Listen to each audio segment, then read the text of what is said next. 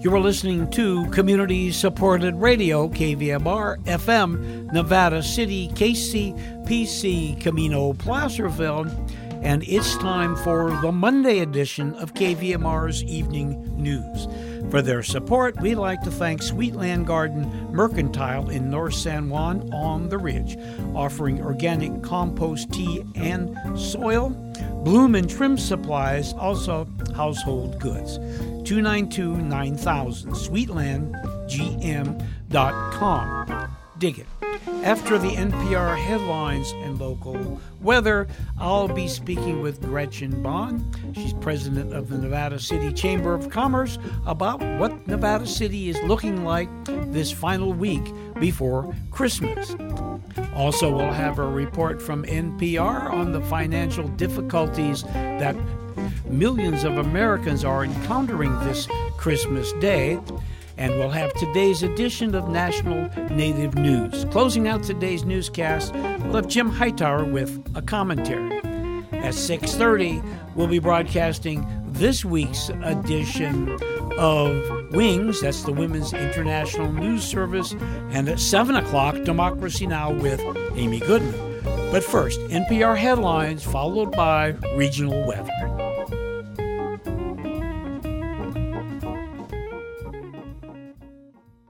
Live from NPR News, I'm Jack Speer. A torturous end to a tumultuous legislative session as the House advances toward a final vote tonight on a $1.4 trillion government funding measure tied to a $900 billion coronavirus relief package. NPR's Susan Davis has more on what it will include. It's going to extend expiring unemployment benefits by up to $300 a week into early spring.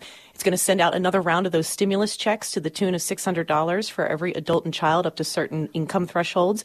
And there's billions more for food stamp programs. There's another $300 million coming for the Paycheck Protection Program, which was that popular program that has boosted businesses all over the country this year. There's billions in there to get the vaccine out all across the country. Still, in many ways, neither side got what they wanted. Democrats had been seeking more than $2 trillion in coronavirus relief, while Republicans wanted to shield businesses from liability, which is not included in the this package.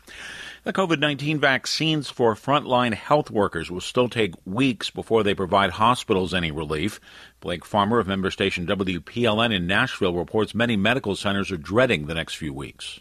There's been a celebratory atmosphere on one side of hospitals in recent days where nurses, doctors, and cleaning staff are getting vaccines. Lisa Flemons is the lead nurse practitioner in Vanderbilt University Medical Center's COVID unit.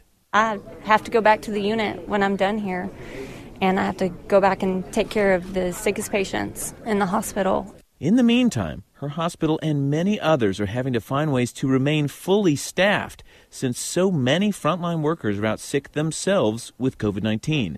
That's the main reason they're getting first dibs on the vaccine in an effort to keep hospitals from being overwhelmed. For NPR News, I'm Blake Farmer in Nashville. The border closures between the UK and continental Europe due to a new viral strain of COVID are making an already complicated Brexit situation more difficult. NPR's Eleanor Beardsley reports truckers trying to get goods through to Britain from the continent before the end of the year are now finding themselves stuck. For weeks, there have been long lines of trucks in the port of Calais as British importers stock up before the UK officially leaves the EU customs union and single market.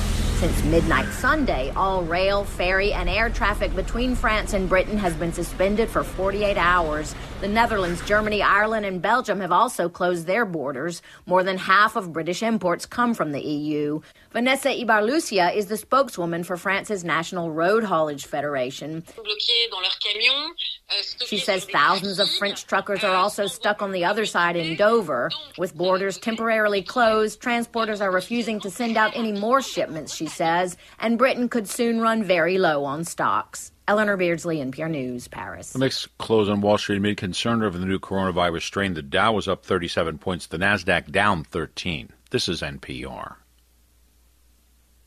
One of the operatives allegedly involved in the attempt to kill Russian opposition leader Alexei Navalny has apparently confessed to his role in the plot.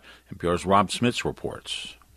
Navalny has posted the audio of a phone call with an alleged operative who was seemingly duped into thinking he was talking to an aide with Russia's Security Council. The recording has not been independently verified. In it, Navalny, posing as the fictional aide, prodded the operative for details of the operation, demanding to know what went wrong. The alleged operative in turn confirmed the FSB was behind the poisoning and said his colleagues had applied the Soviet-era nerve agent Novichok to the inner seams of Navalny's boxer shorts while he was staying at a hotel in Siberia. 2 days later, Navalny wore the poisoned underwear and later collapsed on an airplane before being taken to Germany for treatment, where he is still recuperating. Rob Schmitz, NPR News, Berlin. The Justice Department today unsealed charges against a Libyan bomb maker in connection with the 1988 explosion of a Pan Am jetliner in the skies over Lockerbie, Scotland, that claimed the lives of 259 people on the plane, along with 11 more on the ground. Charges announced on what is the 32nd anniversary of the bombing during a final news conference held by outgoing U.S. Attorney General William Barr. It underscores Barr's personal attachment to the case, which unfolded during his first stint as head of the Justice Department. Barr had already announced earlier charges against two Libyan intelligence officers in connection with the case. Crude oil futures prices closed lower today. Oil down $1.31 a barrel to end the session at $47.79 a barrel on the New York Mercantile Exchange. I'm Jack Speer, NPR News. And taking a look at the weather for the next few days, first here in the Grass Valley, Nevada City area, looks like we'll have a low of 43 tonight, high of 57 tomorrow, mostly sunny through Thursday with highs in the upper 50s. Rain forecast for Christmas Day through Monday of this week. No snow in the forecast. Sacramento, low of 39, high of 60, partly sunny through Thursday with rain Friday through Monday with highs in the low 60s. And in Truckee, low of 21 tonight, high of 42 tomorrow, partly cloudy through Thursday with highs in the low 40s. And yes, snow is forecast for Christmas Day through Monday.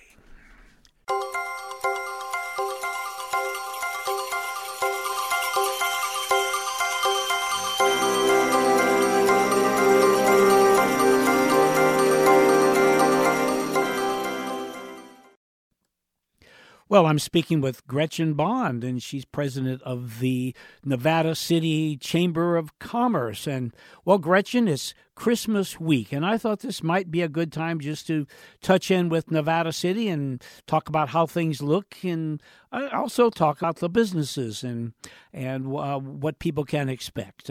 So welcome to KVMR. Well, thank you, Paul. Thanks for having me. Well, this is a Christmas week like no other week we've ever had before, but there's a lot of things that are positive considering the difficult situations that we're in. So but why don't you talk about that a little bit? Well, definitely. Yeah, this is definitely a different Christmas holiday season than we've ever had.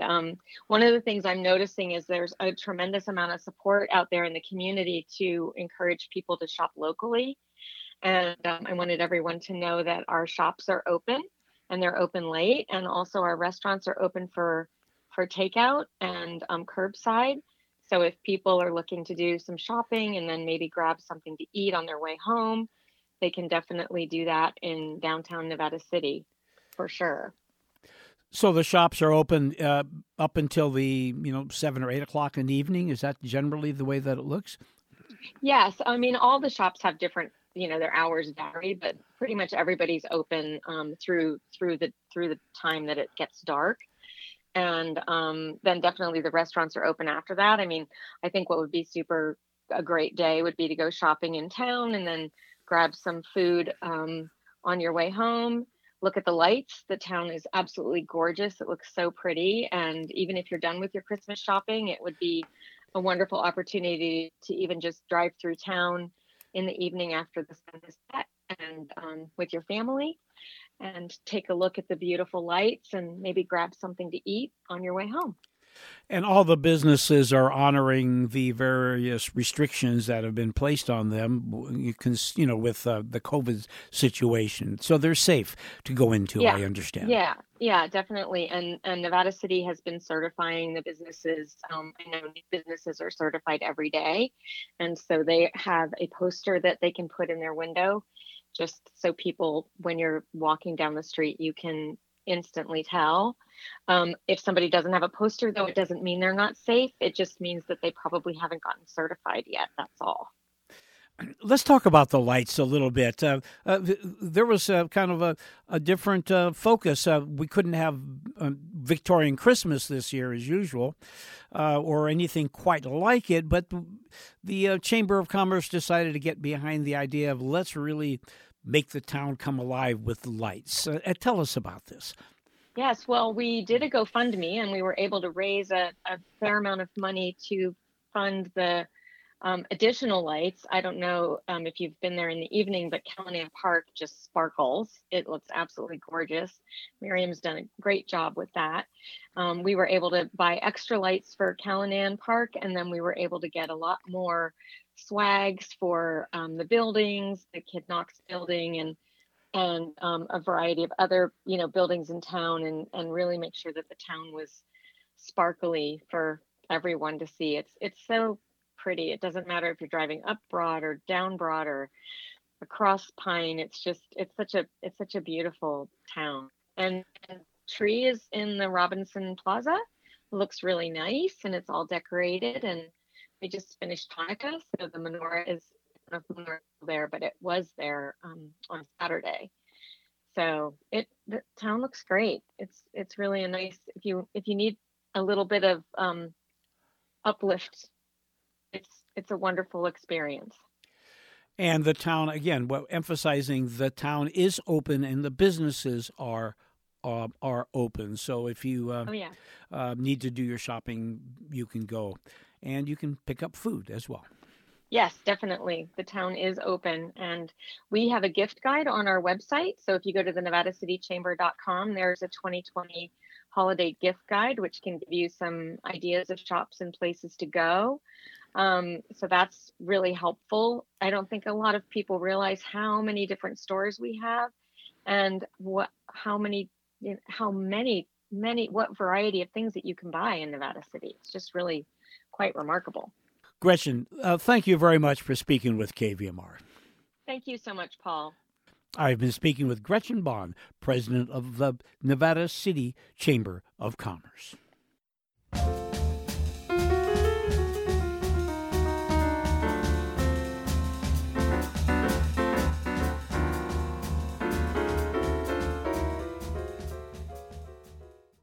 This is National Native News. I'm Antonia Gonzalez. Over the weekend, President-elect Joe Biden introduced members of his climate team, including Congresswoman Deb Haaland. Biden says he's nominating Haaland for Secretary of the Interior, touting her work on environmental issues. As the first Native American cabinet secretary in the history of the United States of America, she'll be a true steward of our national parks, our natural resources, and all of our lands. The federal government has long broken promises to Native American tribes who've been on this land since time immemorial. With her appointment, Congresswoman Haaland will help me strengthen the nation-to-nation relationship, and I'm honored to accept that she's been willing, when I called her, to accept this critical role. Haaland, in a 3-minute speech, first acknowledged the lands of the Lenape people they were on in Delaware, accepted the nomination, and mentioned some of her struggles in life, including homelessness, using food stamps, and raising her child as a single mother. Haaland says her struggles give perspective. She talked about her Pueblo culture, boarding schools, and federal Indian policies. This moment is profound when we consider the fact that a former Secretary of the Interior once proclaimed his goal to, quote, civilize or exterminate us. I'm a living testament to the failure of that horrific ideology. I also stand on the shoulders of my ancestors and all the people who have sacrificed so that I can be here. Haaland says she spent much time outdoors learning to respect the earth and value resources, and says she's ready to serve. The Biden-Harris climate team will include the Secretary of Energy and Environmental and Climate Advisors. Montana's Missing Indigenous Persons Task Force met last week for an update. Of the 179 missing persons in the state, 29% are Native American. Yellowstone Public Radio's Caitlin Nicholas has more. Presiding Officer and State Deputy Attorney General Melissa Schlichting announced she was leaving the position to start a new job with the U.S. Attorney's Office in Helena. The MMIP task force voted unanimously to appoint Ellie Bundy, a task force member and tribal council member of the Confederated Salish and Kootenai Tribes, as new presiding officer. In an update about current missing persons cases, Tina Chamberlain said 29 missing natives are under 21 years old, and 17 of them have been missing for over a year. We are mindful that this is an overrepresentation when you look at Native Americans in Montana by population. It is keeping in line with what we've seen month to month. I think that last month at 31% was probably our highest, but this is still a very high number of missing people. The task force said their missing persons reporting website, created in partnership with Blackfeet Community College, is being updated to work better with local law enforcement. The Confederated Salish and Kootenai Tribes will be the second tribal nation to use the new website once it's fully operational. The task force also announced the CSKT finished their Tribal Community Response Plan. The plan is part of a federal Department of Justice project to develop protocols with tribal nations so federal, tribal, and state law enforcement work together more efficiently on missing persons cases. Ellie Bundy says the CSKT are prepared to assist other Montana tribes in creating their own protocols. As other tribes here start working on their plans, CSKT is more than willing to help in any way we can. The Fort Peck, Assiniboine, and Sioux tribes will likely be the next tribal nation to join the project. I'm Caitlin Nicholas. Holiday food boxes will be distributed Tuesday on the Cheyenne River Sioux Tribe in South Dakota during a drive-up curbside event. The boxes are designed to help create a meal for families. They include various holiday food items. The Cheyenne River Youth Project is teaming up with the tribe's Indian Child Welfare Act office to host the holiday food box event. I'm Antonia Gonzalez.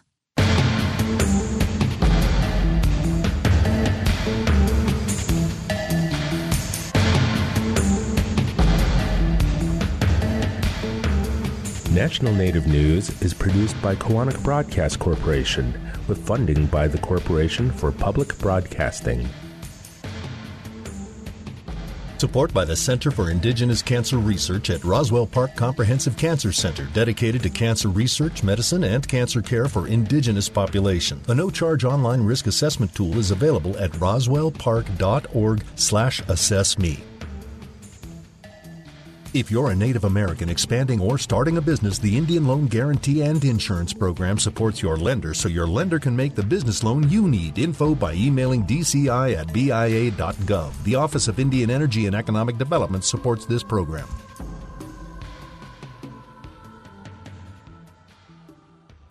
Native Voice One, the Native American Radio Network. As a new year looms, and a traumatic one comes to an end, the work of processing the ongoing pandemic has just begun, collectively grieving what is gone while trying to move forward. And so we are looking at what we've lost in 2020. Today's installment, livelihoods. I really lost everything during this pandemic. My business has dried up in the last few months. I've lost the life I was very proud of having built. I don't have the money from the gigs we were playing. Things are just bottom up. I've drained my savings. After a couple months, my landlords were as lenient as they could be. I had a credit score that I could have eventually finally bought a home with, and now my credit score is back damaged so heavily that it will not be repaired for a very long time to come. I'm making half of what I did last year. I lost my car. I've lost my apartment. And it just wasn't enough at the end of the day, and they gave me an eviction notice. In a moment, an economist explains how an uneven downturn will likely lead to an uneven recovery. But first, NPR's Lauren Hodges introduces us to a woman who lost her financial security this year and how a job loss leads to so many other losses. An overwhelming number of people are unemployed right now, more than 10 million. A moratorium on evictions is about to expire, just as temperatures dip below freezing in many parts of the country, which means many Americans are feeling helpless, right in the middle of what has become the worst surge of the coronavirus pandemic. I'm not doing too well right now because I'm actually battling COVID and pneumonia. That's Jasmine Doakes from Cincinnati, Ohio. She lost her job as a customer service representative for Delta in August. It really sucked because I was so excited about this year working and just growing there and all these plans of getting to my 10th year at Delta. The job and its benefits are a big loss to Doakes, especially since COVID and pneumonia aren't her only health worries. She's battling lupus, and after losing her health insurance, she can't afford the treatments anymore. It's been pretty difficult because last year I had to go through some chemo treatments and have a lupus. And so I'd been off a lot on medical leave. That medical leave turned out to be a huge obstacle when it came to applying for unemployment. I wasn't approved because it said, well, you didn't work enough last year. Doakes is looking for work, but she can't leave the house in her condition. So her bills are piling up. New data from the University of Chicago and the University of Notre Dame found that nearly 8 million people had slipped into poverty since this summer. The academics behind the data blame the jobless situation and a safety net with holes big enough for many to fall through. Doakes is looking at her own safety net now. She says she'll probably have to move back home with family soon. But I'm grateful because I'm still alive. And during a pandemic that's claimed more than 300,000 lives, that's something Doakes knows she can't take for granted. That was NPR's Lauren Hodges. Now, to learn more about who is out of work and the ripple effect that follows when a job is lost, we reached out to Michelle Holder, Associate Professor of Economics at John Jay College, City University of New York. Holder told me that industries like retail, leisure, and hospitality have been disproportionately gutted by the pandemic. These do tend to be lower wage jobs, customer service oriented jobs. And because the customers weren't there, these workers really were not needed to the same degree that they were before the pandemic. But a lot of these jobs are working class, blue collar jobs. And the loss of these types of jobs really has been devastating, I'd say, for middle America. Well, let's dig in on that and this central question of what we have lost.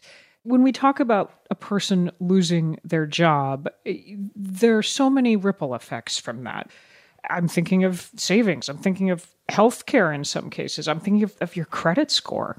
There are so many ramifications. And so, for people who lose their jobs, they are at risk of losing their homes, food insecurity. There are plenty of families that have lost everything because they're not able to pay for unexpected health care issues. So losing a job is the very beginning of a kind of domino effect, making that individual or that family much more vulnerable to just income loss. And is there any data, any numbers we can put on the ripple effects beyond just on an individual and the crisis that losing your job, your livelihood can represent? When you look at the effects on a family, on a neighborhood, on a community of somebody who was anchoring that and bringing in income, suddenly no longer being able to do so. Right. I live in Manhattan. I actually live in Harlem. And during the early part of the pandemic, the atmosphere in Harlem, which still has a sizable Black community, the atmosphere was really tense. What do you mean? People just seemed scared? They seemed scared and upset, angry. Yeah. There's research on the effect of job loss on people of color. And because people of color in this country have fewer resources to fall back on than, white families or white individuals, a job loss has a harsher impact than it does on white families and white communities. Not that job loss is not devastating for anyone, but because there are wealth gaps and income gaps between Blacks and whites in the US, suffering a job loss, there's a much more anxious implication for Black families and Black communities. If I'm hearing you right, Michelle Holder, you're talking about the loss of a job, which if it happens to any of us, is devastating. That transcends race. But for communities of color that perhaps were already closer to the edge, that had less of a safety net, the impact is just more profound. It is. It's more profound in a material sense and in a psychological sense. This real kind of helpless fear of what's going to happen next. And are we going to weather this storm? So bottom line, are you optimistic as you look ahead to 2021 and the job scene? Wow, that's a rough question to answer. I'll try to answer it, but I will qualify my answer by saying I'm either a pessimistic optimist or an optimistic pessimist. Meaning who the heck knows? Right. But mostly I'm a realist. I do believe that the recovery, as tepid as it is, will continue. But I don't think by next year we should expect all of the major indicators, such as the unemployment rate and the poverty rate, to really get down to pre-pandemic levels. So a long road ahead. Michelle Holder, thank you. Thank you. Michelle Holder is Associate Professor of Economics at John Jay College, City University of New York. You're listening to community-supported radio, KVMR, FM, Nevada City, KCPC, Camino Placerville, and this is the Monday edition of KVMR's Evening News. KVMR's news program airs Monday through Friday, 6 to 6:30 p.m. Coming up at 6:30, we have this week's edition of Wings. That's the Women's International News Service. And at 7 o'clock, Democracy Now! With Amy Goodman. Closing out today's newscast, we have Jim Hightower with a commentary. How are you going to keep them down on the farm after they've seen Angus? Not Angus, the breed of cattle, but Angus, the 1,000-pound, quote, farmer of the future. He is not actually a he, but an it, a robot, toiling away on an indoor hydroponic farm that is soilless and, yes, soulless. Programmed by a multi-million-dollar Silicon Valley startup named Iron Ox, Angus's homestead is an 8,000-square-foot concrete warehouse in a San Francisco suburb. The farm bot is more of a heavy lifter than a heavy thinker, wheeling around the warehouse to lift, move, and hand off large pallets of produce to another robot that, so far, hasn't earned a name. The human overseers of this robotic animal farm don't wear John Deere gimme caps, but clean room hairnets, apparently to prevent anything organic from contaminating the edibles or the bots. Started by a Google engineer, Iron Ox hopes to install duplicates of its faux farm in metro areas across the country. Quote, if we can feed people using robots, he says, what would be more impactful than that? How about this? Reconnecting our food system to nature, a democratic economy, and humans. The roboticists brag that local warehouses can provide fresher lettuce than the mega farms shipped from thousands of miles away. But wait, local farmers' markets do that, and the consumer dollars stay in the community rather than being siphoned off to Iron Ox and Wall Street financiers of Angus robots. The robotic indoor farm hucksters quietly concede that their real business plan depends on, quote, sidestepping the cost of human labor and local farm owners. Instead of democratizing our food economy, their scheme concentrates food profits in a handful of absentee syndicators. This is Jim Hightower saying, even Angus must know that this is stupid. If you'd like more of Jim Hightower's real populism, check out the Hightower Lowdown. Jim's monthly newsletter gives you the real lowdown on which corporations, by name, are doing what to the middle class, our environment, and our democracy. Each month, the Hightower Lowdown brings you facts you didn't know, along with actions you can take to fight back. It also comes with a sense of humor. Hightower believes we can fight the gods and still have fun. Plus, get this, it's cheap. Only $15 brings you 12 issues a year. For real populism, go to hightowerlowdown.org.